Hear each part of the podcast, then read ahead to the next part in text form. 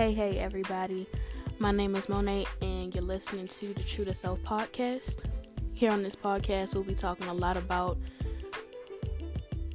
self reflection, self love, self evolving, and plus, I'll be giving a lot of tips on how you can keep yourself moving forward and not backwards.